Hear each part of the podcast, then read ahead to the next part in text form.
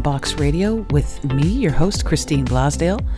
Out of the Box Radio is a weekly podcast of audible ear candy dedicated to bringing a fresh perspective on this thing that we call life.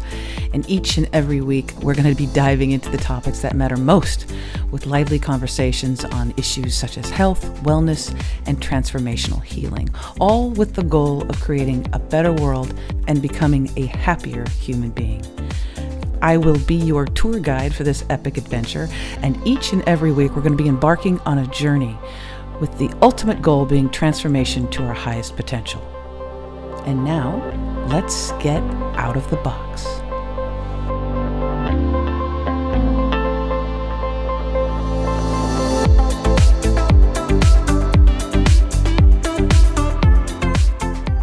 My guest today is Alana Freeland, and she is an investigative author, speaker, and researcher who's written several books on geoengineering, chemtrails, and the weaponization of space. Alana first documented geoengineering programs in her 2014 book, Chemtrails, HAARP, and the Full Spectrum Dominance of Planet Earth. And in her new book, under an ionized sky from chemtrails to space fence lockdown, she exposes geoengineering as a tool of the military industrial intelligence complex for global control over all of life. I think you'll understand why this is an important conversation you need to hear just by just by introducing her. Alana, welcome to Out of the Box Radio. Oh, thanks for having me, Christine. Now, I, I just in that introduction, of course, I, I let our listeners know that uh, there's quite a few things that we're going to talk about, but more importantly, quite a few things that people need to to hear and understand and wrap their head around. Let's first, though, let's talk about how did you first uh, get into this subject matter, and what is your background, if you don't mind. Well, uh, years ago, a uh, couple three decades now, I started researching the what I what I used to call the underbelly of the United States government. Uh, for a series I was writing uh, on my own. I, I also ghostwrite people's books, but this was my own series, and uh, I called it Sub Rosa America. And in that series, I um, turned it into fiction uh, because I needed a broader uh, scene in which I could comment on what's happened to the United States since John F. Kennedy's assassination in Dallas.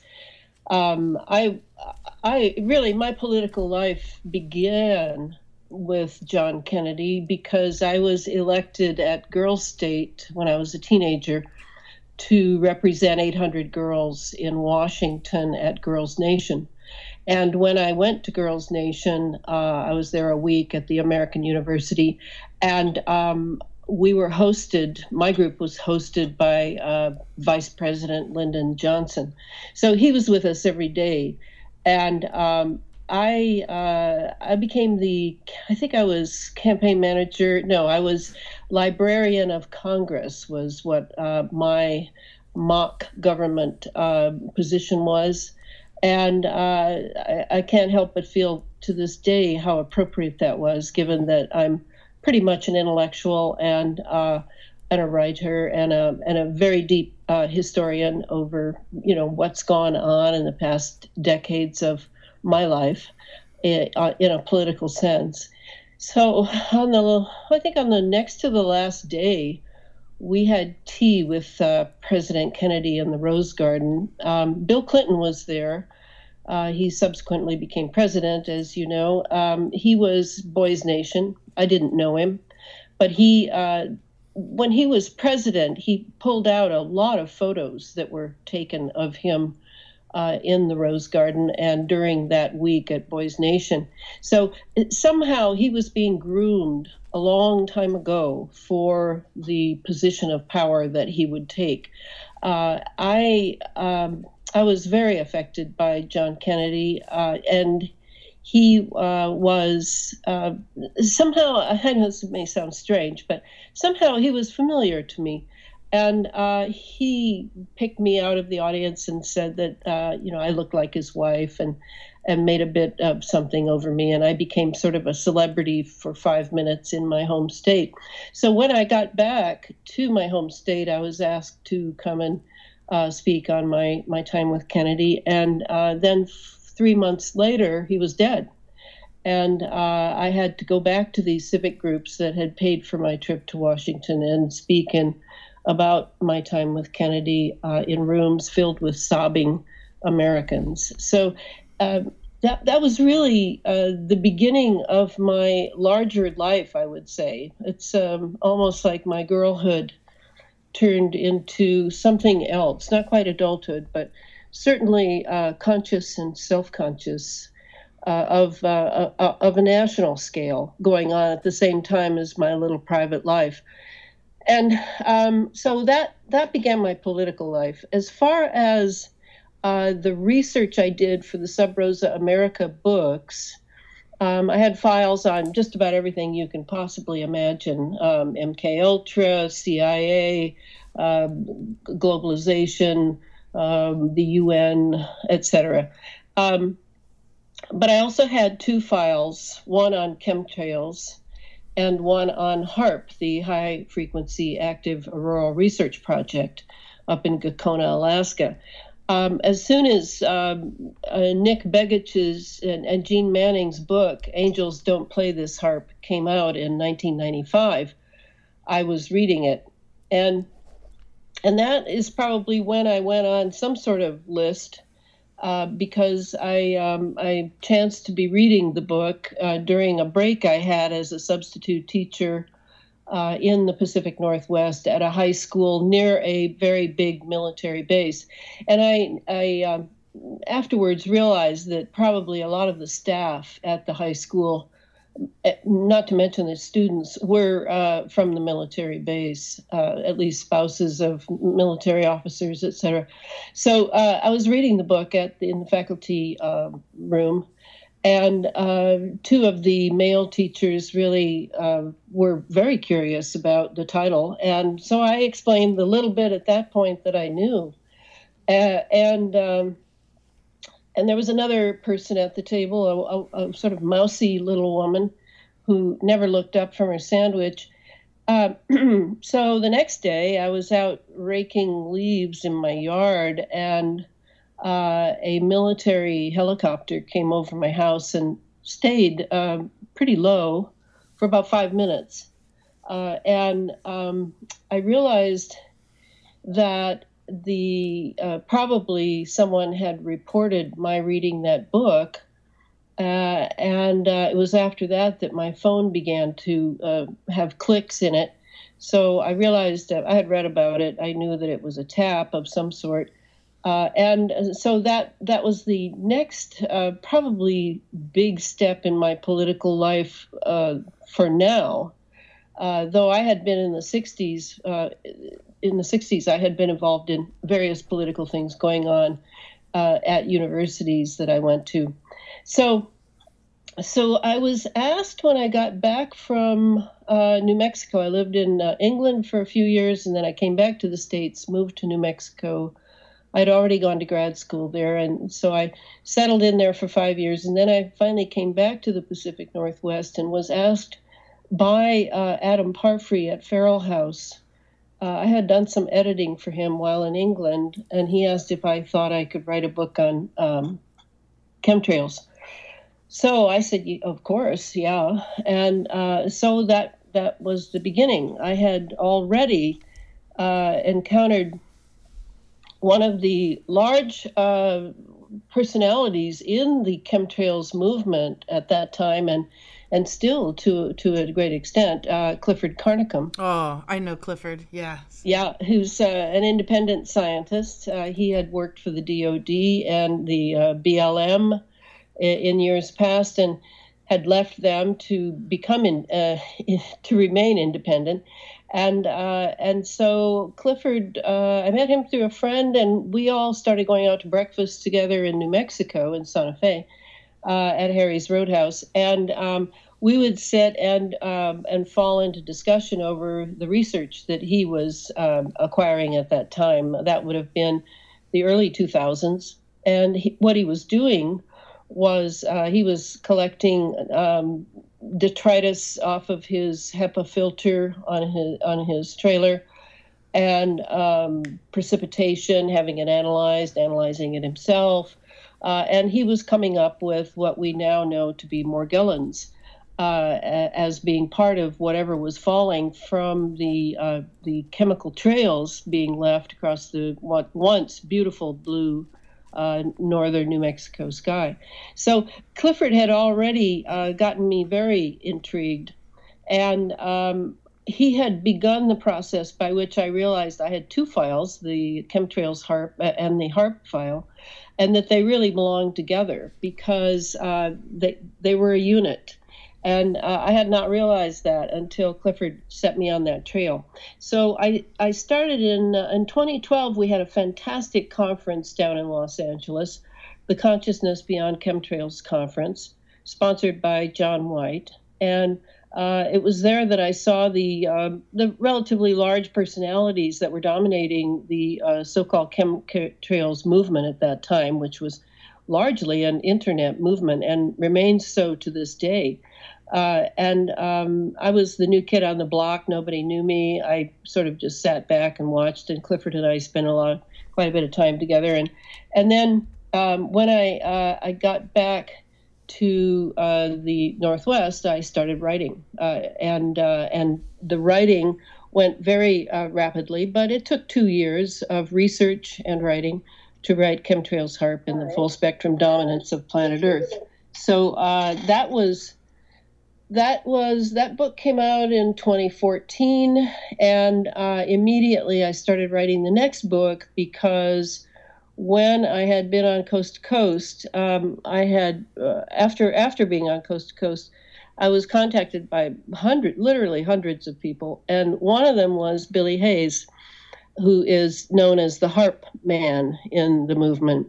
And billy um, had a, a phenomenal life. Uh, he's he's still alive. He's in Kansas, and um, he he had been the uh, the tower man, the erector. They call him tower erectors. He had been the team leader at uh, the HAARP installation, and uh, in fact, he'd worked on these microwave and radio frequency uh, radio wave towers and installations his entire life. I think his first job uh, was at eight years old. Uh, his father had worked for an agency, a three letter agency I won't name, mm-hmm. and Billy uh, had followed in his steps. Uh, and so Billy contacted me and said, uh, "Okay, you know, uh, people told me about your book. It's they said, Billy, you won't believe it. She's talking about the same thing you've been saying for 15 years." and he said, "But but I have more." He said, "There's more to this." Uh, than just the uh, chemical trails and radio frequency that are producing the weather, the weather engineering going on. And we weren't using the term geoengineering so much then in, in 2014, no, but uh, but we were familiar with it. We had heard David Keith and Ken Caldeira, the geoengineers that are generally trotted out at the conferences that uh, that talk about uh, you know the the sort of wringing their hands and oh gosh we we're probably going to have to use it because yes. you know the global warming global warming so is bad. exactly we're going to have Calls. to pull out this really oh my oh my and uh, really when it had been going on for two decades already so let's just let's first because we're, we're talking about geoengineering but let's take it a step back for those who are not familiar with this at all if anybody's looked up to the sky they might notice there are these long streaks that go across uh, it, not just like a regular contrail from a jet or a passenger jet, like going from, you know, L.A. to Hawaii. It is because when these when those planes go by, there's a condensation trail, and and it's a short amount, and then it usually dissipates, right? Because it's water. Now, what what we've been noticing, what millions and millions of people around the world have been documenting and investigating, as yourself, are what has been commonly called as chemtrails, not contrails, but chemtrails. Now, let's talk about, let's just go to the real basics that we can do. What's the difference between a chemtrail and a contrail? I feel like I'm going back in history now because uh, take the time most, machine back. Most of most of what I do is way in advance of this. I know, but Just but for those yeah, that are. Uh, let's yeah. let's start there. Um, okay, the what I call chemical trails or chemtrails. And chemtrails is a term that uh, we have borrowed from the U.S. Uh, Air Force Academy. Uh, it is not a conspiracy theory word. It started with the military, and it was very cunning of them to turn it into some sort of tinfoil hat kind of uh, derogatory term. Right. But it is straight from the military. That's what they had on their chemistry manuals for pilots that were preparing to go uh, up in the skies in the Air Force. So um, the the contrail is a condensation trail, and that means water vapor. You're talking um, ice crystals, water vapor. Boom, that's it. Uh, and for that to happen, the altitude has to be uh, specific, 29,000 and above. And uh, there, the, to my knowledge, to this day, because of the fuel that is now used in commercial and military jets, uh, what is known as JP 8. And there are some biofuels coming up now that are also used. But to my knowledge, there is no condensation trail uh, beyond maybe a, a little Piper jet that uh, you know flies up from a local air, air uh, airport. Uh, I I can't even imagine a, a, real contrail anymore. I mean, I haven't seen one in years. Yeah, me either. Uh, and, yeah, and I haven't seen much uh, documentation from other countries as, and i get a lot of material. People send me uh, just thousands of things. Uh, i haven't seen one for a long time but if i were to see one uh, and and compare it to what we're accustomed to seeing now which is these long white trails coming out usually there's three of them coming out the back of the jet. And sometimes you'll see uh, two additional ones on the wings um, these these are, uh, are are anything but uh, water vapor, and um, they are loaded with chemicals, at least from the uh, combustion chamber of the engine, where the chemicals in the fuel undergo a process called pyrolysis, and that's a, a very hot uh, in the in the combustion chamber where those chemicals are oxidized and really uh, turned into uh, a, a, very different kind of compound than what originally went in. In fact, this fuel that is now used commercially and in military jets uh, is classified, and it is very hard to get any formulae uh, for these fuels because it is considered national security. So this this is our this is a major problem that we are all breathing that. If it were condensation trails, contrails, uh, I wouldn't be having this discussion with you because uh, we did that for for ever since the Wright brothers in the early part of the 20th century.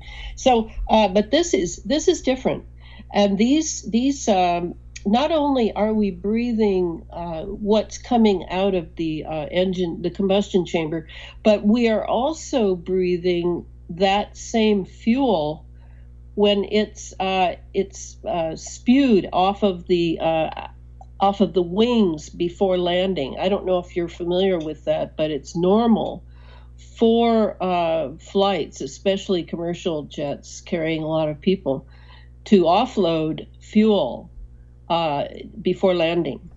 So um, that is just spewed out, and uh, you know, tough tough toenails for whoever's below it, uh, and we're breathing that as well. So I don't I don't even have to add a supplementary system to the jet to to reveal that this is an environmental issue uh, beyond belief and it's it's absolutely being ignored and avoided uh, in any discussion of climate change, geoengineering, uh, global warming, uh, any of the terms that are being trotted out.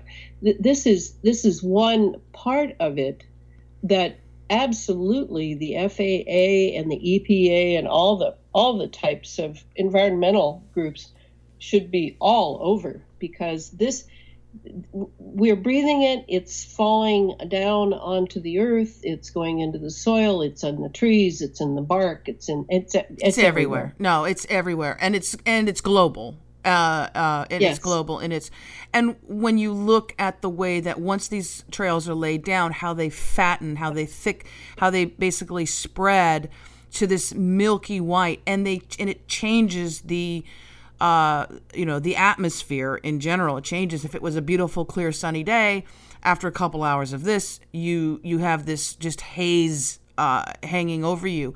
Now, you have worked. You had mentioned earlier that you had worked with uh, Clifford Carnicom, um, who yeah, who's been doing this for so long and doing much research, collecting samples of air samples and also water samples.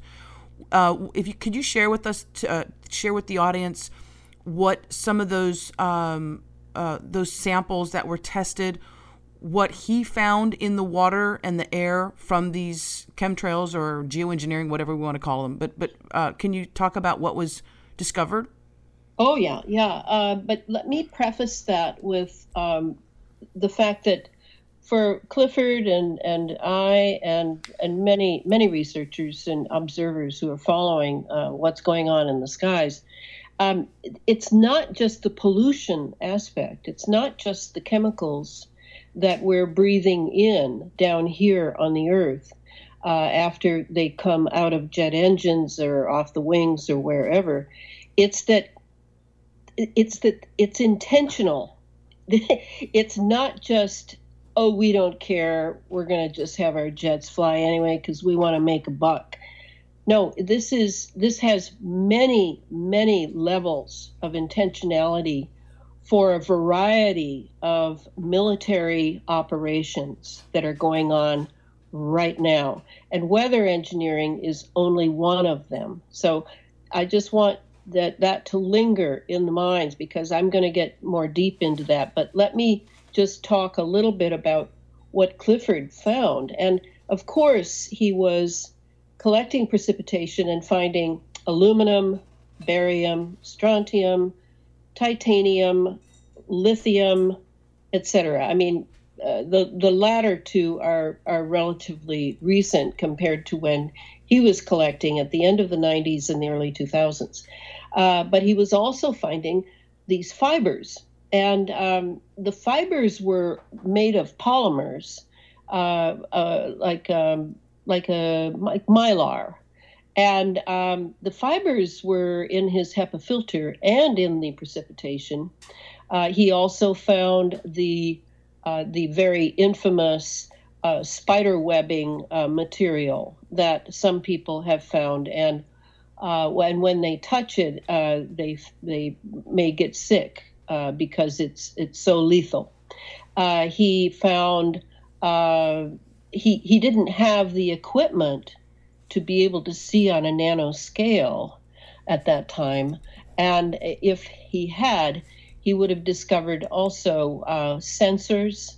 Uh, they're they're called MEMS, GEMS, and NEMS. They're very tiny, uh, and they are uh, they are two-way uh, transceivers. They transmit, they receive, uh, they collect data, and there are now in by 2018, trillions of these nano sized sensors have been released in the upper atmosphere, uh, supposedly to collect data for, uh, for space, uh, I think it's called Space Situational Awareness, SSA.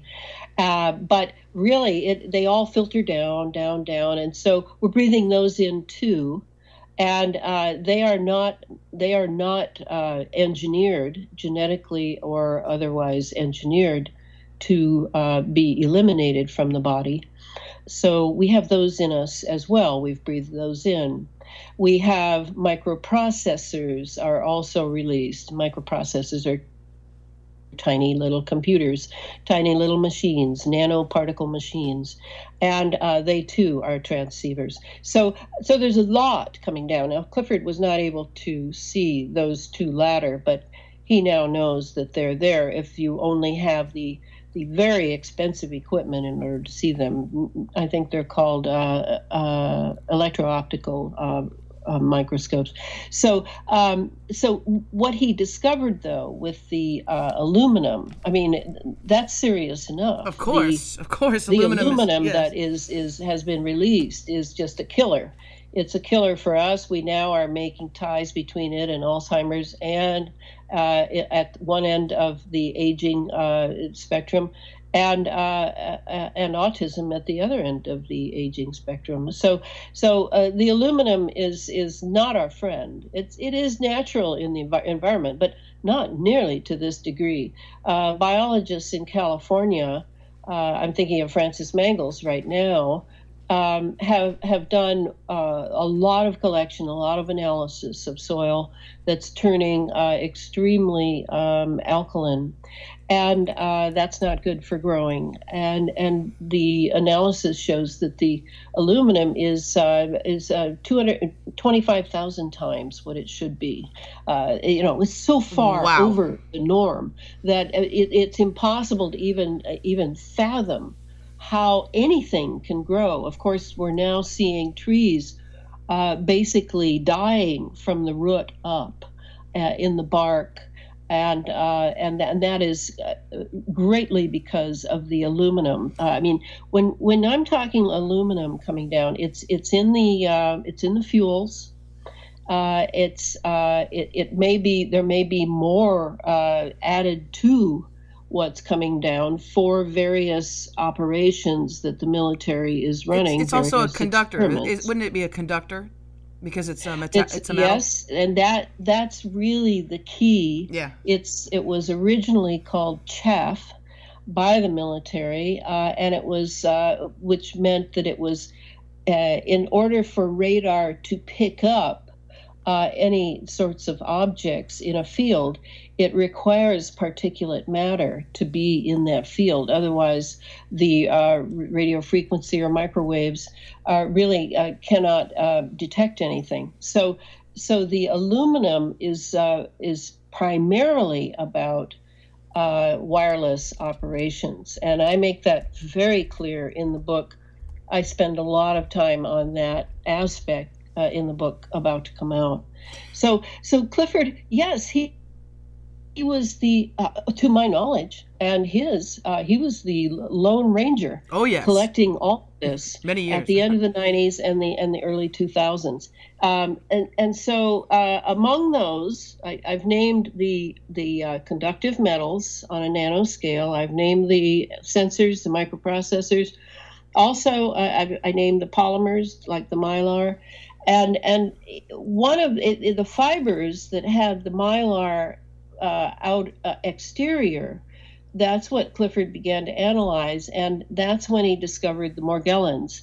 And he renamed it the cross domain bacteria primarily because by the time he had analyzed it which took years and years on a shoestring budget uh, he had realized that it really crossed over all three domains of life on this planet uh, and that it had been genetically engineered.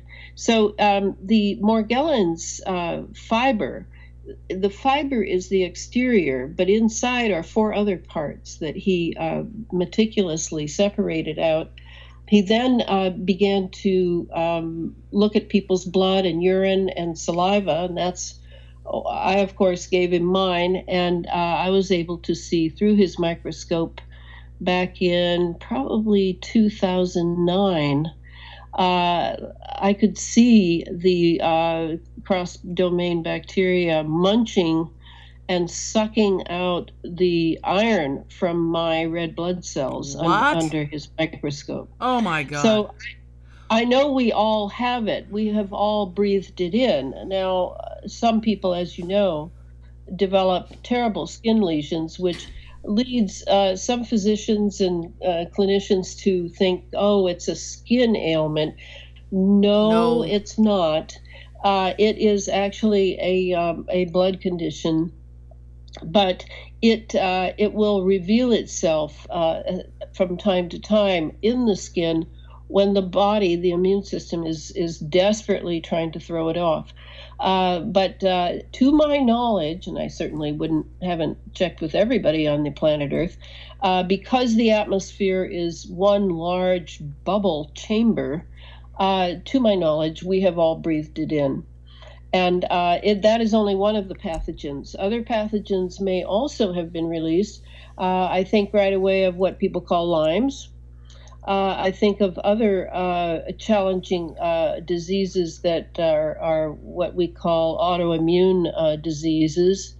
all of these are really less disease and more symptom of a condition of our immune system, that the, these are all assaulting our immune system uh, people would love it if I'd say, "Hey, here it is. This is how we're going to stop this tomorrow."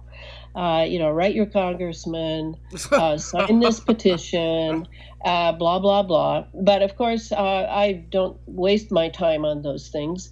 Um, I try to prepare people for uh, the the change in American lifestyle here in America from the the, you know the people who feel uh, that they they are living a relatively middle class lifestyle. Land of the free, home of the brave, the right? Yeah. Yes, all of that. I, I try to prepare them for the fact that that is going to change. That the external life is going to change, and already we can see if we care to look, the internal is changing as well, and that includes our immune system.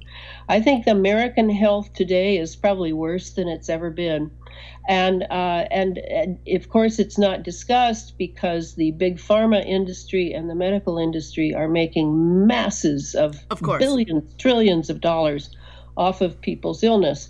And they're collecting data that I'm sure some of which is being shared with the CDC, the EPA, etc., who are very much on this uh, distribution. I'll call it a dissemination, distribution, inoculation of uh, of these pathogens that are oh. being genetically engineered under chemical and biological warfare. Period. And, and you just and you just mentioned something that uh, just struck a chord with me um, you know, when I was a child, we, you know, we did have our vaccinations. I remember having to line. It, I, I remember being pulled out of class and, you know, at very young age, taken to the nurse's office and hearing children crying and screaming and I didn't understand what was going on. There was no nobody, you know, told us what was happening. Uh, and we all had that big i guess it was the polio vaccine the big one the, the the, the, huge gun but even when i was a child we had a few vaccines that were given to us now uh-huh. children today if you have a, a baby and you're born uh, if you're if you have a baby and this this baby is born in the united states and, and in several other countries around the world they are also immediately um, given massive amounts of vaccines. They're you're not really told what's in them. Uh, if you if you were given a list of what's in them, you don't really necessarily know. But then you had just mentioned that, so I'm thinking we're already having these babies come in with a weakened immune system, um, and then being exposed to whatever is being sprayed in the air, all these different particulates. Uh, you mentioned, of course, the aluminum, the uh, the nanotechnology, which just is on its own an absolutely frightening thought that yes. we have these little um, strange little computer creatures in our in our bodies. Um, I know there's also barium, which I believe is something. Maybe it's to keep it. I don't know if it's to keep it inside um, of us or what the purpose is of that. But so there, we, we're coming into this world already with a weakened immune system, and then boom, being hit with this. Now there's another layer, and this is the layer that I think people are. I mean, they're definitely not aware of. They're not aware of of, of all of this, Elana. And then on top of it we're talking about a lot of the phones, our cell phones, which we carry with us, which are prolific. The cell phone towers are all over the place. But then you have uh, this move now, this move because the government wants, oh, so badly to make sure that people get the best cell phone coverage ever, right? so they want to move to 5G. Now, nobody know this is not on anybody's radar. The news isn't talking about it, of course, but I have heard and read that a move from 3G, 4G, and then now going to 5G. That 5G is like there's there's the there's the prison right there. There's the the fence. Can yeah, the space fence lockdown. Yeah, yes, you're, what, you're, absolutely right. Talk about 5G, uh, about this move from 5G. We're talking about uh, what, radiation, electronic radiation, or what? What is the, what is your understanding? Well, yeah, the big part is that this is very deceptive. Um, we, the uh, public, is told that it's just one more generation up from fourth generation. That that's not true. This is completely different from the uh, second, third, fourth generation. Those were all uh, a, a, type of wave that uh, that you could imagine uh, might not be as unhealthy. But uh, the truth is that the 5G is millimeter wave technology. Now, so far, the only place we've seen, we the public have seen millimeter waves used are in uh, the uh, machines that TSA uses to look through people's clothing for uh, weapons, etc. That's millimeter wave tech. It'll go through walls, it'll go through anything. And it is uh, uh, very high frequency, uh, it is very invasive, and it I, I will go um, i'm now writing the third book in the series on synthetic biology. And i will go deeply into uh, how this is going to impact our dna because our dna is basically a little antenna. That's really all it is. Very subtle very um, brilliant uh, and vulnerable and uh, and this is a nightmare this is a nightmare because they're going to put 5G units and they're going to be smaller. Uh, and you might not even be able to see them once they realize that the public is is waking up to these things.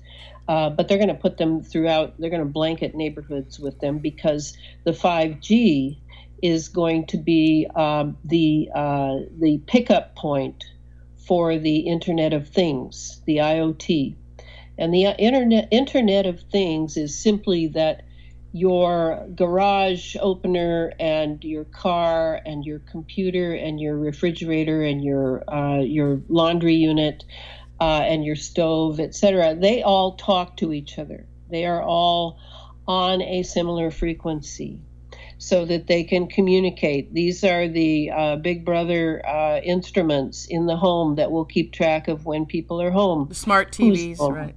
Uh, what's going on? What conversations are going on?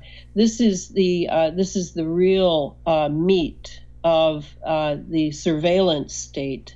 That is really what the space fence is all about. so the 5G will be in the neighborhood, and and that the, all of the the machines will be talking to the 5G, and the 5G will then uh, transfer that to uh, to uh, various points where they're picking up that data and translating it with uh, either supercomputers or artificial intelligence. This idea of turning the Earth and society into a surveillance instrument so that they know where everyone is and where everything is uh, is, uh, is, is phenomenal, and uh, it's come up so fast in the last um, oh, I'll give it five decades that uh, you know Americans have been absolutely um, I'm sure are in a, a, a brain fog uh, these days because every day you know I'm getting data from all over the uh, all over the world from people about uh, new new technology coming out, uh, and and all of it has that smacks of that 1984 transhumanist cyborg uh, control uh, that uh, Dr. Rosalie Bertell, the great epidemiologist, wrote in her book about planet Earth and turning it and turning it into a weapon. And she was absolutely right. That is exactly what's happening well, when you said George Orwell's 1984, that's yeah, I, I thought about that um, immediately, and having every single thing be observed and documented. But that is also isn't that what when they introduced the smart meters? again as a way of being it's always about being more efficient it's going it's going to make your life so much easier whenever they sell you a bill of goods i always figure this whenever the government or a corporation is telling you that they're going to make things easier on you or make your life better. run, right? yes. but the smart meters now they these things people willingly take them on their ho- they're on their homes they're next to their bedrooms or their children's bed these are what are supposed to be reading the what your electrical usage is right the electricity that you use in your in your home but th- these from the get-go have had so many issues. People who have complained of extreme headaches being absolutely sick these have some some of them have caught on fire.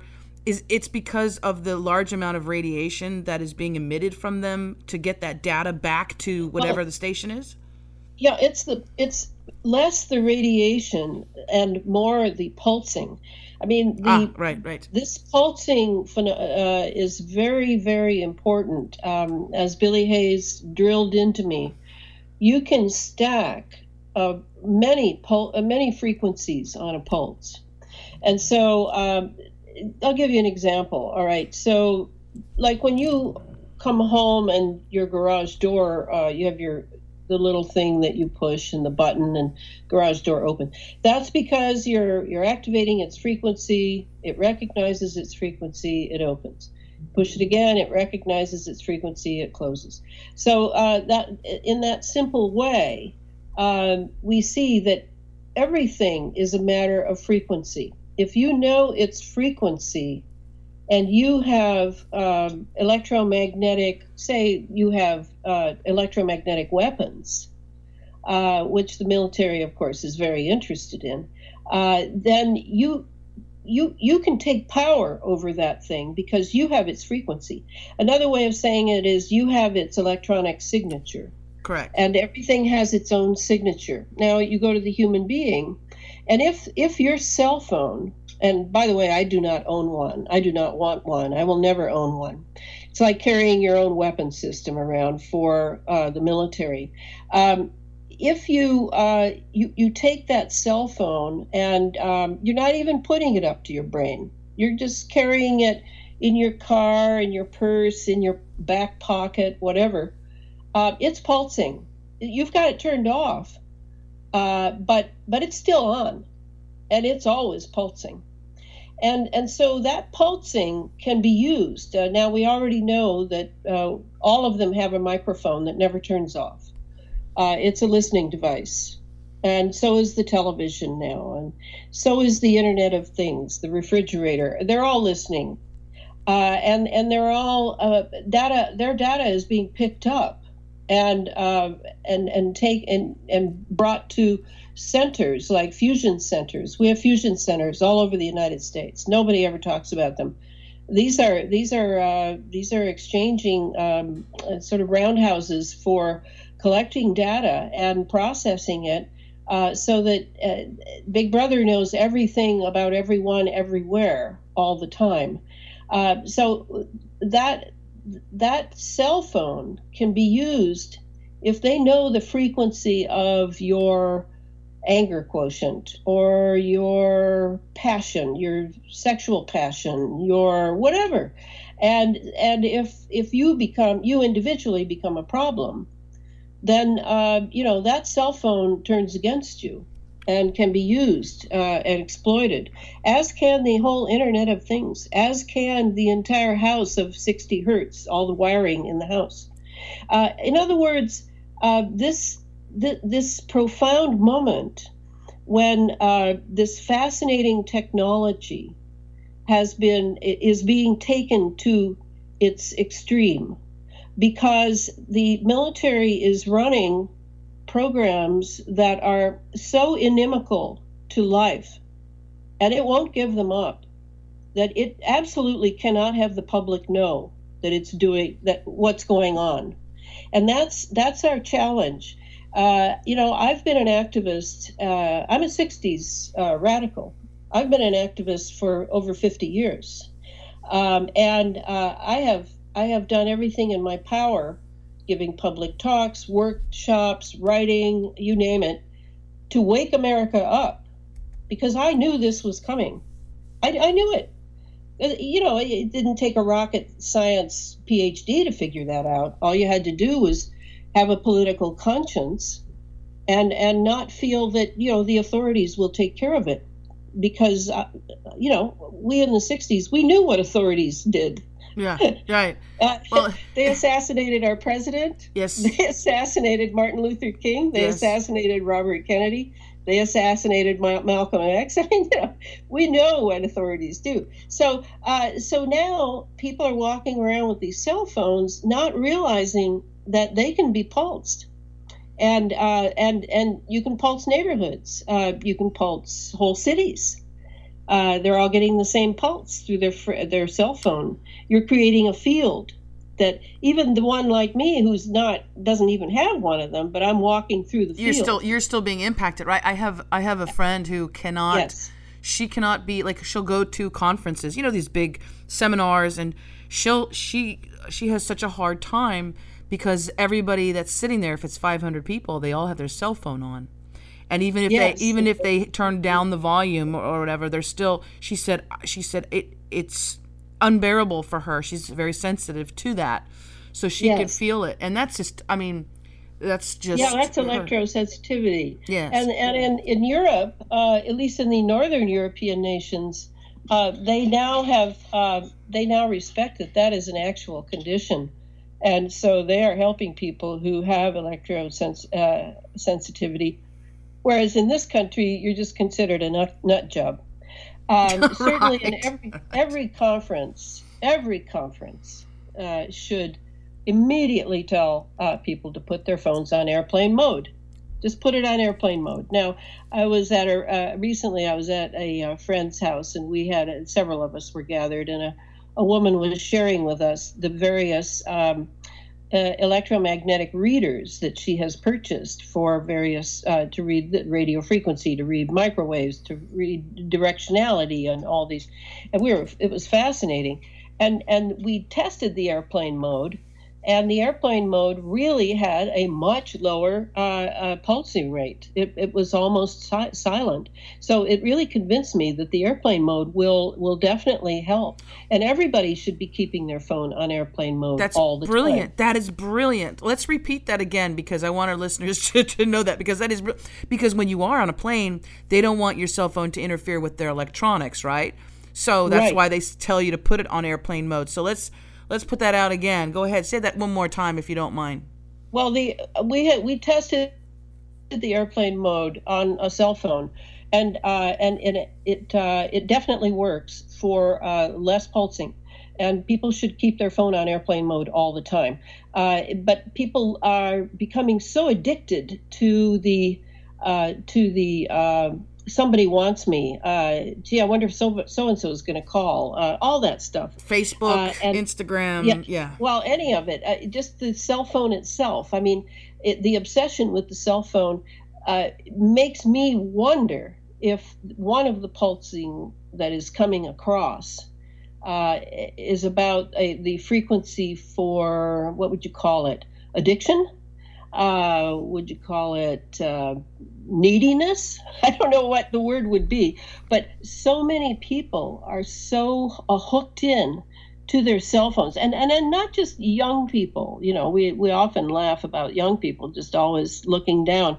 But no no i'm surrounded by people. See and i i do fine without a cell phone. I mean okay the there will be the occasional uh, uh emergency but there probably have been over the last 80,000 years uh, for an emergency now and then anyway. Right. Uh, and then I am I just don't want to be considered so important that I need to be tracked 24/7 by my government or others that are concerned about the books I write or whatever.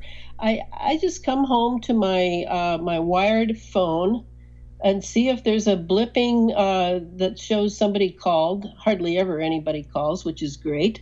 Uh, and uh, and you know, life goes on. I don't I don't really need those devices. And now, people who are involved in organizations really studying the cancer rate that has gone off the charts for people that put the trans these little transmitters, and that's what they are. I put the transmitter up to their brain. Uh, uh, they're saying, you know, it would be much better if everybody went back to wired. And well, uh, well and I you, totally agree. And you've studied it, and you and you and you understand. Um, most, yeah, most of the population are not. They're sold on the convenience, quote unquote, convenience. Well, it's a religion. It is a religion. It's a religion for the American, especially for well, not just for Americans. I, you know, um, all across the globe, there's more and more studies of young people, you know, um, preteens on their phones, on their cell phones, on their devices literally like you know 14 hours a day 14 to 15 hours yeah, a day. but, but let me tell you about europe. Uh, maybe you don't know this. Um, germany uh, the scandinavian countries they are banning wireless from all schools all libraries all public buildings because they know it will mean cancer. They know it and they are not run by corporations the way we are and mm. we we have traded our American soul of independence and individuality for a buck for convenience. Well, yeah, yeah. Mean, come but on. The, but the politics, you know, right? The politicians. like that. I think it was Winston Churchill or somebody who said, you know, if people are willing to trade their freedoms for convenience or any of that, well, then maybe they didn't deserve them in, in the first place and I, I, I feel that. Well and i think i just i think that we're a population who is you know disneyfied you know. Look at this pretty look at these pretty baubles over here. Look at the kardashians. What are they doing? Yes. look at this celebrity. Like right you know you know right now it's uh with the award seasons, you know, people are, are bedazzled by, you know, Hollywood actors and actresses, celebrities wearing expensive, um, you know, clothing. Uh, and so we are and we we have been a nation who's been bedazzled by celebrity and um and perhaps wealth uh to, yeah it's called, called mind control. It is. We have been yes. completely mind controlled and it's through the television. I have never owned a television. The closest i've gotten is this little laptop i'm talking on now. I, I, I cannot tell you how dangerous these convenience items are and having turned over all of our thinking and all of the reading that people used to do to the visual center of the right brain, this is a bad idea. This mm. is a hmm. very bad idea, and I'm I'm now uh, I'm not mincing words anymore because um, I this is imminent. Uh, here's let's just bring in the other part that we were talking about earlier. You have a wireless um, uh, atmosphere. We have we have it's been ionized. It's through HAARP that that originally happened. Uh, we now are bringing uh, ionized, uh, which basically just means electrons, electrical. Our, our whole atmosphere is electrical now, and it is kept electrical for wireless operations. They only gave us the cell phone when they needed those cell towers for military operations. Otherwise, they kept them for themselves. I mean, it's the military that had the computer first, too. They had the phones first, they had the television first. They will only give us these little baubles and bangles when they need to use us for military operations. And that's exactly what's happened. And when Clinton signed off on the 1996 Telecommunications Act, that is the act that says no community has the right to interfere with wherever a telecommunications corporation decides they need a tower for uh, for communications. So we we were we have no rights before the government who hires these telecom com- companies. And and by the way let's not fool ourselves. They are military contractors and these are all military operations, they are all military infrastructure. And that's what I go into in the Space Fence book is to show how this giant machine on the Earth and in low Earth orbit over the Earth, how this works for their operations. And human beings and the health of forests and animals be damned. Exactly. exactly. Which is, it, it is, uh, the word doesn't even come to mind um, how evil that is.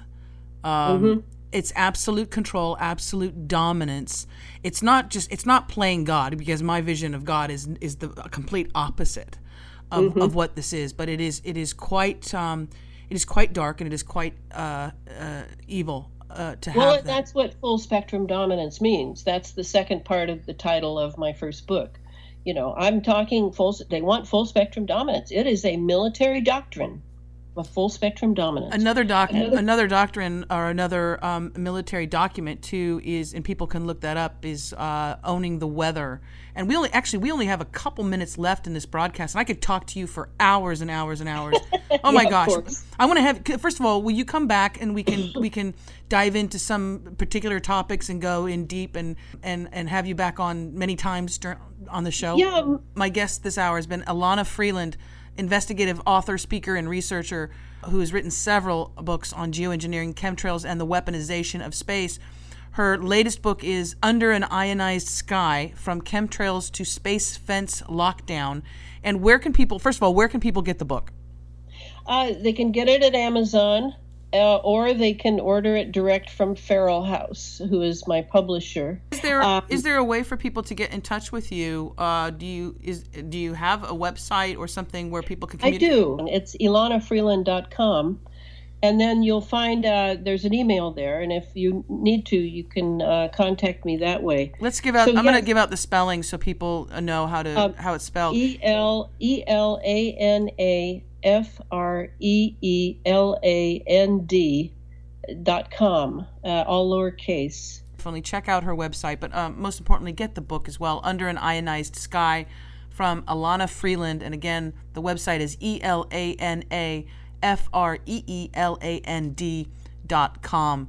And Elana, I want to thank you so much for your courage, for your tenacity, for your your wonderful gift to this world that that you've been doing over these last few decades, and um, and we'll continue to get your word out as well when you come back on Out of the Box Radio. I want to thank you for your for coming on.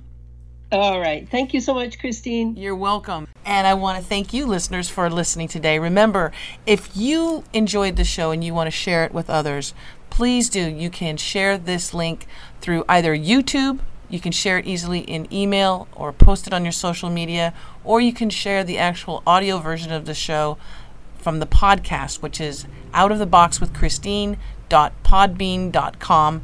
And please do share this, this information with as many people as you can. Until next time, I want to thank you, and we'll talk to you very, very soon.